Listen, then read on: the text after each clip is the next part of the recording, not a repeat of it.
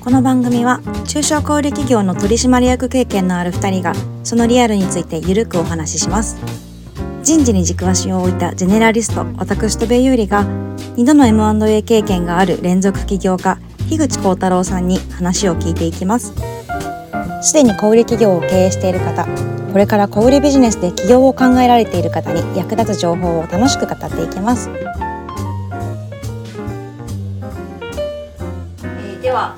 第5回となりましたリテールトーク。よろしくお願いします。お願いします。えっ、ー、と人間味みたいな話をこの間させてもらったんですけど。はい。なんかもうちょっと人間味のお話できればと思いつつ、うん、あの私人事なのでこれいろんな人に結構聞くんですけど、うんうん、あの人のキャリアについて結構聞きがちなんですよね。はいはい、であの樋口さん3回目の起業っていうことで結構普通、うん、まあ、一般的な普通の人のキャリアとは少し違う歩み方をされてるのかなっていうふうに思うんですけどこの先どこに行くんですかっていうのを聞いてみたいなと思ってて。えっとですね、まあ、結論僕プロダクト作り多分趣味なんですよね。趣味。趣味プロダクト作りなんだろうなと思っていて今まで世に出てないサービスも結構いろいろ出しているので、まあ、こういうのはやり続けたいなと思ってるんですけどやっぱりプロダクト作りってお金もかかるし時間もかかるのでこれ個人の趣味としてやるの結構大変なんで会社にして組み込んでるっていうのが今の、まあ、会社の実態かなと思っていて。なんでこの組織の中でできるだけ、まあ、自分だけじゃなくて中のメンバーの人も含めて、まあ、面白いと思えるプロダクトを世の中に出し続けるっていうのが、まあ、今後やっていきたいことかなというふうに思ってます。へえ遊びを仕事にしてるようなパターンですね。えー、苦しいんですけどね。遊びっていうほど気軽にできないんですけど お金めちゃくちゃかかるんで。なんなんですけどまあ本当そうですね。趣味だと思います。えー、面白いなんで小売関連で、まあ、いくつかこういうのをやりたいなっていうプロダクトがあるんでまずはそれを作っていくでそれをまあお客さんに当てていく中でもっとこういうのがいいんじゃないかみたいなのは多分出てくるので、まあ、1個のプロダクトを立ち上げてちゃんとそれが実装できるようになったらもう1個作るみたいなそんな形のサイクルで回せるといいなっていう感じですね。うん。なんか他にもこういうのやりたいっていうのが思い浮かべてたりするんですか？すでに。えー、まあ本当にぼんやりとですけど、まあ、小売関連ではいくつかあります。やっぱり業務の効率化であったり小売の面倒くさい業務いっぱいあるじゃないですか。ああいうのももっと楽にしたいなっていうのが いくつかあるのでそことか。もともと人材系のメディアもやってたんで人材系のサービスとかは結構思い浮かんだりするので、まあ、そういったのもやろうかどうしようかなみたいな感じで思ってますね。えー、面白いあの目が離せないですね。で M&A2 回経験してるんでもう3回目は売らないようにしたいなと思いながらも結構採用の面接とかしていると質問で聞かれるので「また売るんですか? 」みたいな感じで。であの僕結構しょ、正直なんであのなくはないですと。常にオプションとしては持ってしまっていますっていうのは回答として言ってるんですけど、まあ、M&A で売ってしまうと、まあ、仲間を失って、えー、っとまあ、事業キャッシュフローを生み出す事業も失ってまたそれをゼロからやんなきゃいけないのでそれは結構しんどいのでもう今回はあんまり売る気はないですっていう説明をしながらもう100%ないとは言い切れませんっていつも回答してます。そっか。あの仲間がいなくなるは結構大きいですよね。まあそうですね。大変ですね ありがとうございます。ちょっとそんな話もあのまた聞きながら進めていけたらと思っていますが、えっと、今日は、うん、えっと前回まず消化率の、うん、えー、消化率99%っていうなんでだのみたいなお話を聞かせていただいています。うん、でえっ、と今回ちょっとその実践編みたいなお話ができればと思ってるんですけど、うん、一回ちょっと前回のまとめをしたいなと思ってて、うん、えっと、売上利益より消化率を優先するというか KPI として運用されていたっていうお話でしたよね。うん、あそうですね。もう本当にトレンドのあるアパレルビジネスだと今年売れてたものが来年売れるかわからないので持ち越すことはそもそもリスクっていう意識が非常に強かったと。で、えっとまあ、本当に潰れるアパレルさんの多くは過剰在庫不良在庫が溜まってしまってキャッシュが回らなくなって潰れてしまうっていうところだったので、まあ、本当に最悪原価割れて赤字になっても現金で回収しておいてそれを次の仕入れにすることで、まあ、常に新しい新鮮な在庫を用意することで生き残るチャンスを増やしていくみたいなそういうサイクルを回したいっていうことから消化率99%にしてたっていうそんな形ですね。これをこう実現していくにあたって多分あそのすごくざっくり言うと、うん。えーとまあ、売り切れる数量仕入れてかつまあリピートで回していくっていう生産体制のお話と,、うん。えー、と潔く売り切るっていう売り方の話なのかなと思ってるんですけど、まあ、こうやって言うとすごい簡単に聞こえるんですけど、まあ、現実そうはいかないよってみんな思ってると思うんですよね。うんうん。なんでこうももうちょっと具体的に実際にどうやって実現していったのかみたいなお話を聞きたいと思ってます。はい。はい。でそうですね。さっきも言ったんですけど大きく分けると仕入れと、えー売り方、しあまえっ、とそうですね。仕入れと売り方の2つかなと思ってるんですけど、2つとはいえ結構仕入れの時点でかなりもう勝負がついちゃうよねっていうふうに思ってるんですけど、どうですか？もうおっしゃる通りで仕入れで、まあ、肌感覚70%決まるかなっていう形で思っていて、まあ、いわゆるマーチャンダイジングの5敵みたいな話ってよくされると思うんですけど適品適時適所適価適量みたいな話のうち、うんうん。まあ、仕入れ段階で適品適価適量が決まってしまうので5分の3は決まっちゃうなっていう感じなんですよね。で仕入れてから動かせるのって、まあ、どどの場所で売るかっていうところとプロモーションの部分みたいなところと、まあ、価格の変更を若干できるかなみたいな形なのでこう動かせる変数はやっぱり仕入れする前のタイミングが多いので、まあ、やっぱり仕入れ段階が一番大事ですよねっていうのは思ってます。そうですよね仕入れの時点でこうどのどんなコントロールができるんですか？まずは、えっと、売れる数量しか仕入れないみたいな話になるんですけど、うん。まあ、これってなかなかまあ難しいんだろうなと思いながら、うん。まあ、カテゴリー含めた MD の設計を整地にしましょうというのがまあ答えになるんですけれども、うん。僕らでいくと、まあ、前年の実績を、まあ、品番ごとカテゴリーごとに見ていって、まあ、うまくいった品番とうまくいってない品番って消化率と平均オフ率でまあ出るんですよね。うんうん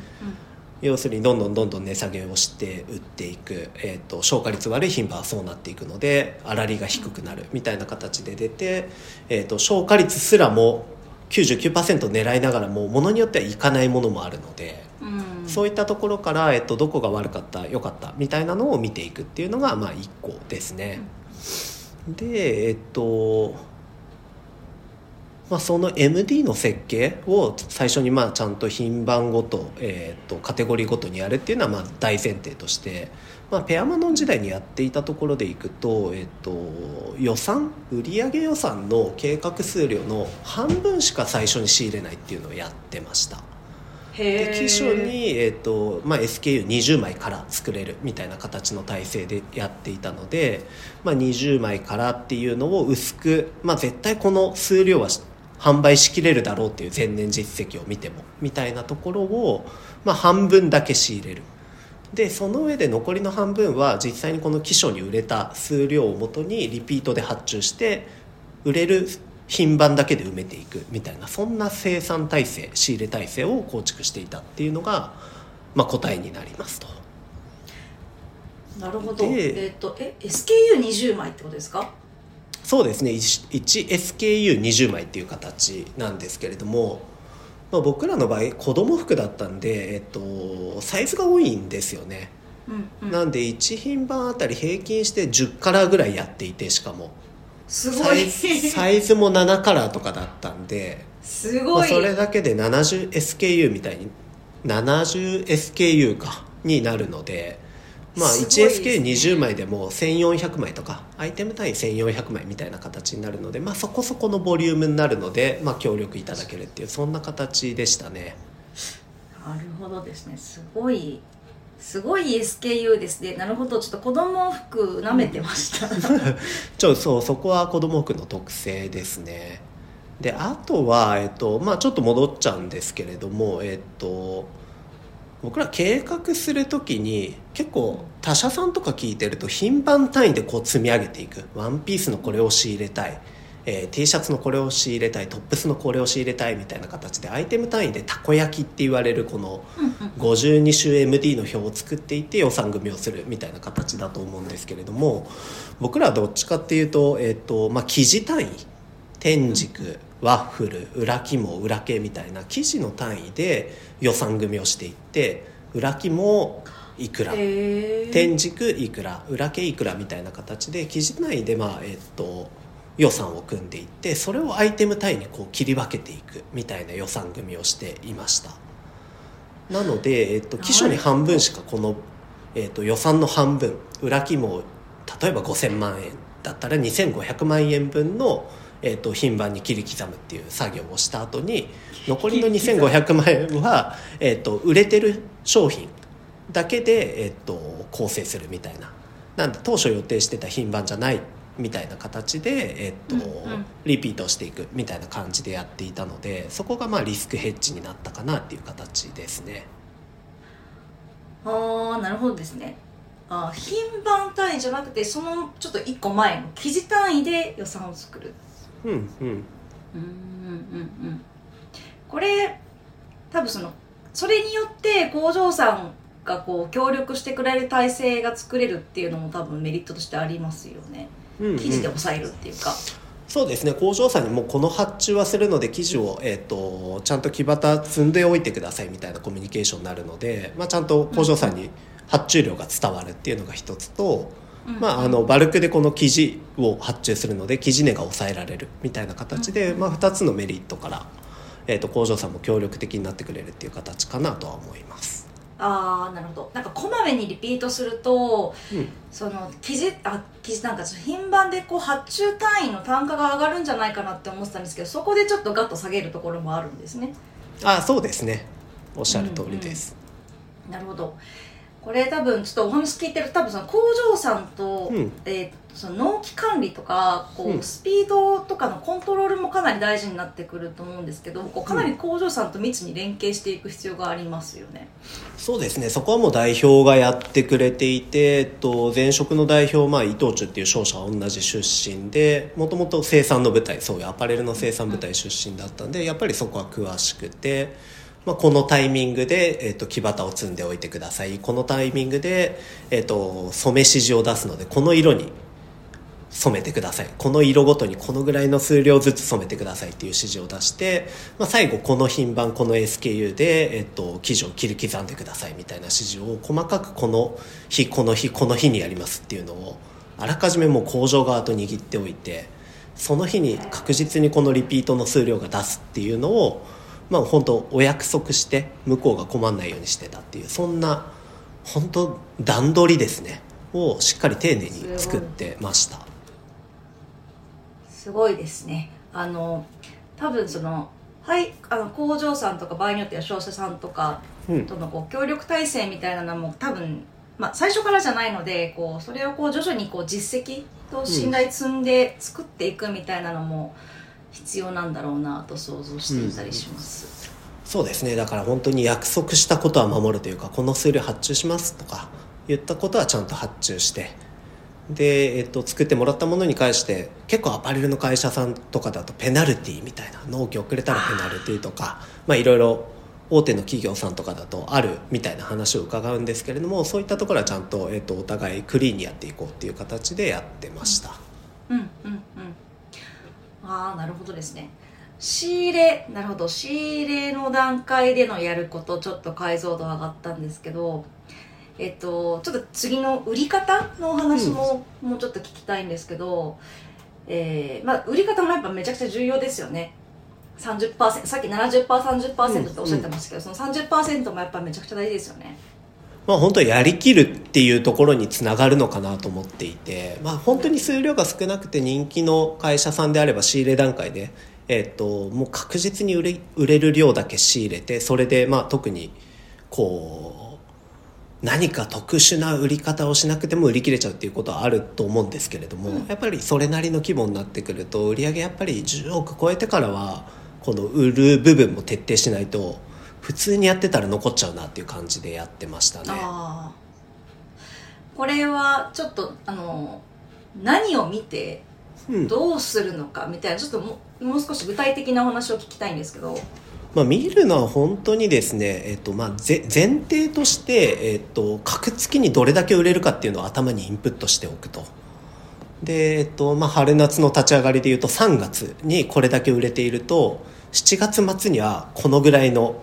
えっと、在庫数量になるだろうと3月が100だとしたら4月に110売れて5月に115売れてみたいなこの、えっと推移を頭に入れるっていうのを結構やってますと。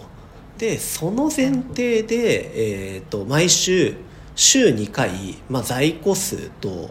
直近7日の販売数、まあ、30日間の販売数、えー在庫日数みたいなのを全品番細かく全部見ていくっていう感じですね週2で。週2回はい。へ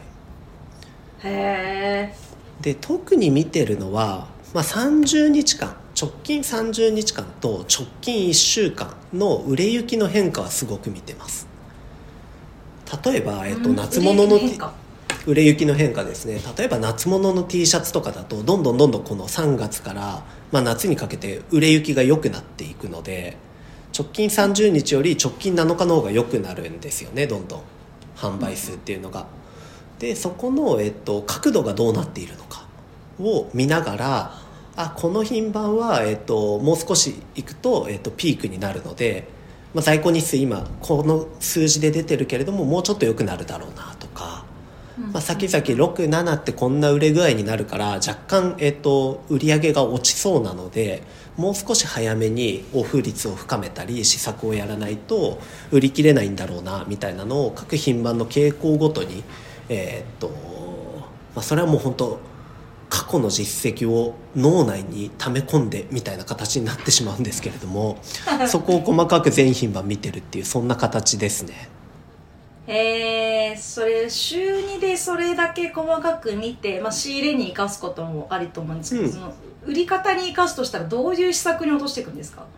もう試作でもあんまりやることなくて、えっとまあ、インスタであったり僕らで行くと持ってたのが LINE インスタメルマガみたいな媒体だったんでそこでの告知を強化して、まあ、プロパで動く動かないっていうのを試すっていうのが1個。で、えっと、それでも動かない場合っていうのはやっぱりオフを踏み込むクーポンを発行するみたいなところで動かしていって、えっと、お客さんが買いたい値段にしていくみたいなところが一つ。で、えっと、もう最後はもう500円買い切りみたいな形でワゴンセールみたいな形のところに突っ込んでいって、えっと、そこで動くかどうかを見ていくみたいなそんな形になってますね。へえこれその週2で見てると結構そのクイックに回していけるのかなと思うんですけど、うんうん。ただその見るべき指標って、うん。そのサクッと見られるような今聞いた感じないのかなと思ったんですけどやっぱ簡易的に出せるようにはしてたってことですか、あそれでいくともう最初はですねえっと本当に CSV をショッピファイからダウンロードして ZOZO からダウンロードして楽天からダウンロードしてみたいなのをやってつなぎ合わせてスプレッドシートをこう魔改造してみたいなのをやってたんですけどまあそのシート40をメガに作してみたいな、そのシート作るだけで12時間かかっちゃって。うんもうやりたくなくなっちゃうみたいな感じになりつつあったので、うん、まあ、そこから、えっと、社内の、えっと、管理システムみたいなのを作ってそこから一発でダウンロードできるようにしたら、まあ、オペレーションで回りやすくなりましたね。へえあー、まあそういうシステムシステムっていうのはエクセルかなんかですか？いやいやえっと Ruby on Rails で業務委託のエンジニアさんに書いてもらって社内の人だけがアクセスするようなそういうシステムをあじゃあまあ開構築発したしてですね。もう開発したって感じですね。あすごいわ。そりゃすごいな。あーなるほどですね。それちょっと聞いてる感じかなりやっぱり泥臭いというかうん。あのなんかこう特別なことやってるのかなとか思うんです、と思ってたんですけどそうではなくて割とぐちゃ愚直にこうやりきるかみたいな感じですね。あもう完全にそうで、まあ、一時えっ、とコロナ禍の時の5月ぐらいに T シャツをリピート発注でやりすぎちゃったみたいな時があってでもこれ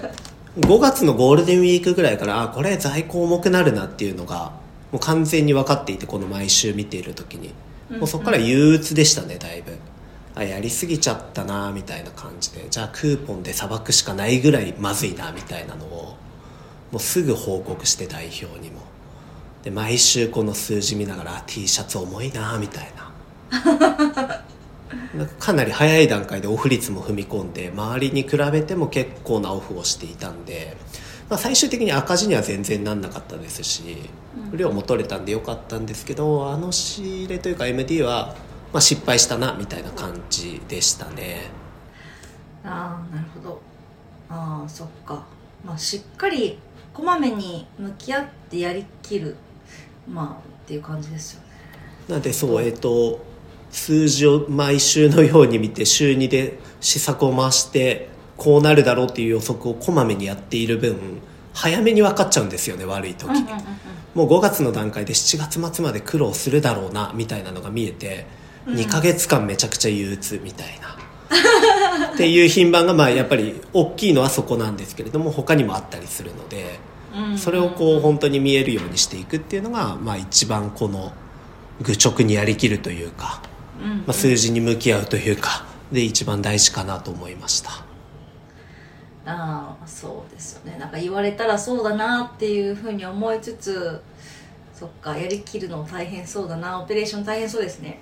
まあ、そもそも数字を出すのが難しいクライアントさんが多いかなと思っていて、うんまあ、今の在庫がいくつで販売数いくつで在庫日数みたいなのが結構スムーズに出すのがモール展開が多い会社さんほど難しそう。あとは店舗展開ですね。みたいなのがあるのでそこをスムーズに出すみたいなのがいくともっと数字と向き合う時間というか何しなきゃいけないんだっけっていうのに向き合う時間が長く取れるんじゃないかなっていうのは思ったりもしています。ああちょっとてうちも店舗数あったんですごいあ今ちょっとドキッとしました、あのあの多分他のクライアントさんとかいろいろ見られている中でこう消化率悪い企業さんっていう言い方がいいいのかうんうん悪いのか分かんないですけど、そういう傾向のある企業さんってなんかこういう特徴があるよみたいなのってなんかあります？まあ1点目はもうそもそもの仕入れの数量が多すぎるんじゃないかな。販売しきれる量じゃなくて、えー、と仕入れてしまっているっていうのが大きい一番大きいところ、で2個目がまあそうなってしまう要因にもつながるんですけれどもやっぱり消化率よりも売り上げが重要。売り上げないしまあ粗利が重要なのでたくさん仕入れてたくさん売りたい。機械損失が嫌だ。みたいなところが2点目。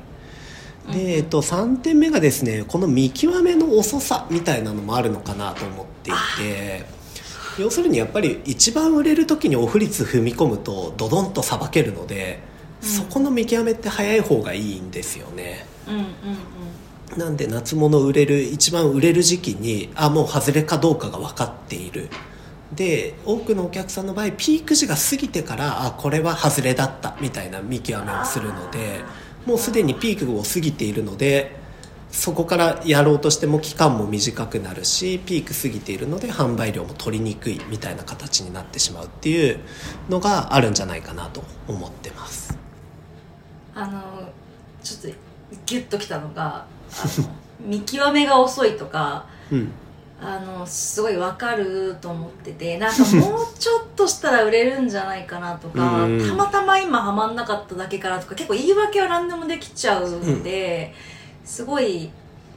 分かりみが深かったです。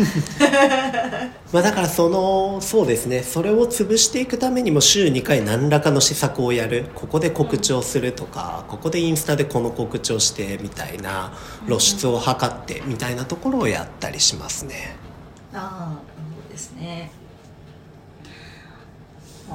これちょっと今えどうやって消化率99実現するの、みたいなお話聞いてきましたけど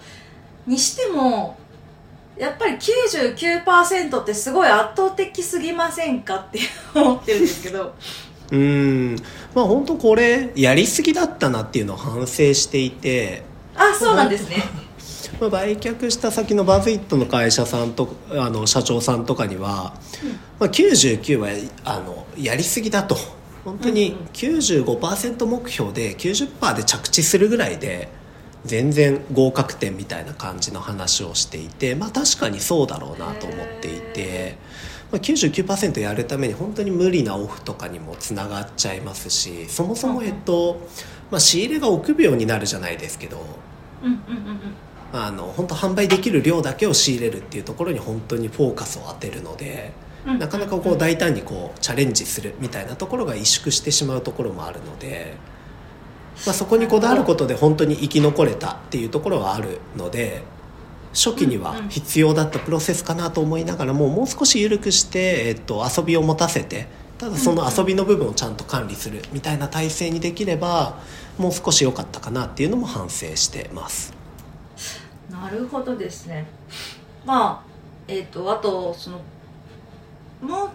消まあなんだろう消化率を優先しすぎるあまりに若干こう利益営業利益を減らしちゃったみたいなのもあったりすると思うんですけど多分消化率ってそのキャッシュフローを優先しているっていう考えであってます、合ってます合ってます。そのまあ、消化率イコールキャッシュフローを優先するのか、まあ、利益を優先するのか、まあ、多分ここって一概にどっちがいいとかっていうのは言えないですもんね。うんうんうん。そうですねでやっぱり、えっと、クライアントさんとか見ていると、まあ、あとは他社さんの話とか聞いていると最初からやっぱりこの、えっと、キャッシュ消化率を、えっと、緩めに設定してしまうと後から厳しくするのって厳しいんですよね。要するに昔溜まっちゃってた分の損も受け入れてからの再スタートになるんでここはかなり大変なのででさらに消化率ってやっぱり小さい時の方が守りやすいので売上1億円の時の消化率99%と20億円の時の99%って難易度がもう全然違うので小さい時に守厳しく守りながら大きくなる過程でそこをどう緩めていくかみたいなところをやっていく方がうまくいくんじゃないかなというのは思いますね。うーんうん。まあ フェーズによって、まあ、ちょっと最初きつめにしといて少し緩めて、まあ、フェーズで変えていくみたいな形ですよねおっしゃる通りですね。でただこれはいどうぞこれ言えるのも、まあ、本当にアダストリアグループのバズイットに売却をしてこういう管理をすれば大丈夫だよねっていうこの経営管理の手法を学んだから言える部分もあって、うん。まあ、本当にどちらかというと僕らが、えーっとお取引させていただくようなクライアントさんだと本当皆さん悩んでいるというかどのぐらいの消化率が適正で在庫日数が適正でうん余っている在庫をどこまでオフ踏み込んで販売するのが正解か分かんないんですよねっていう会社さんが多いので、まあ、そういった会社さんに、まあ、自信持ってこうですよみたいなのを言えると非常にいいかなとは思ってます最近。うんうん。あの私も消化率基準とかめっちゃ調べました 一時期。全然なくないですか？あんまり出てこないですよね。うんでまあ90%になると結構驚異的な数字というかだいぶいいみたいな感じで見たりはするので、まあ、そのあたりがいいんじゃないかなっていうのは思ったりしてますね。そうですよね。さっきあの99じゃなくて90でいいっていう言い方になってますけど、いや90でもめちゃくちゃすごいっていう実感があるので、一方でやっぱり本当アダストリアさんバーズイットさん見てると90はもう死守何が何でもみたいな。へえすごい。そんな形だったのでまあ本当にうんうん。90やれるのを前提にどう組んでいくかみたいなのを考えるのがいいのかなとは最近思ってます。ありがとうございます。わーなんか消化率99%にどう向かうかみたいなところはちょっと解像度は上がったもののなんかこうウルトラ C でよっしゃーっていう99%みたいなことは起きない、まあ、愚直にやりきる細かく真面目にやっていくみたいなうん。お話ですね、ですね。つまんない結論なんですけどそうなんですよね。いやーそっか。ああのまああの前の回もそうですけどちょっとこのお話を実際にアパレルやってる時に本当に聞きたかったです、うん。なるほど、うん。そういうお話できるといいですよね。うんありがとうございます。はいありがとうごいざいます。はい第5回今回はこの、えー消化率えー99に向かうにはというところで具体のお話しさせていただきましたがえっ、と次回は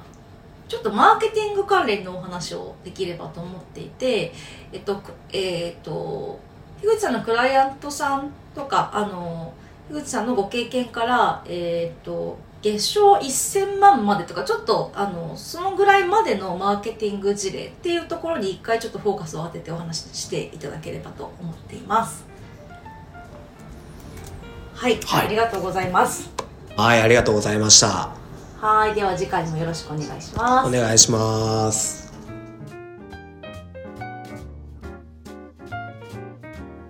リテールトークここまでお聞きいただきありがとうございます質問やメッセージがあれば番組詳細欄の URL からお送りいただけると嬉しいです。感想ツイートもとっても嬉しいです。次回もぜひよろしくお願いします。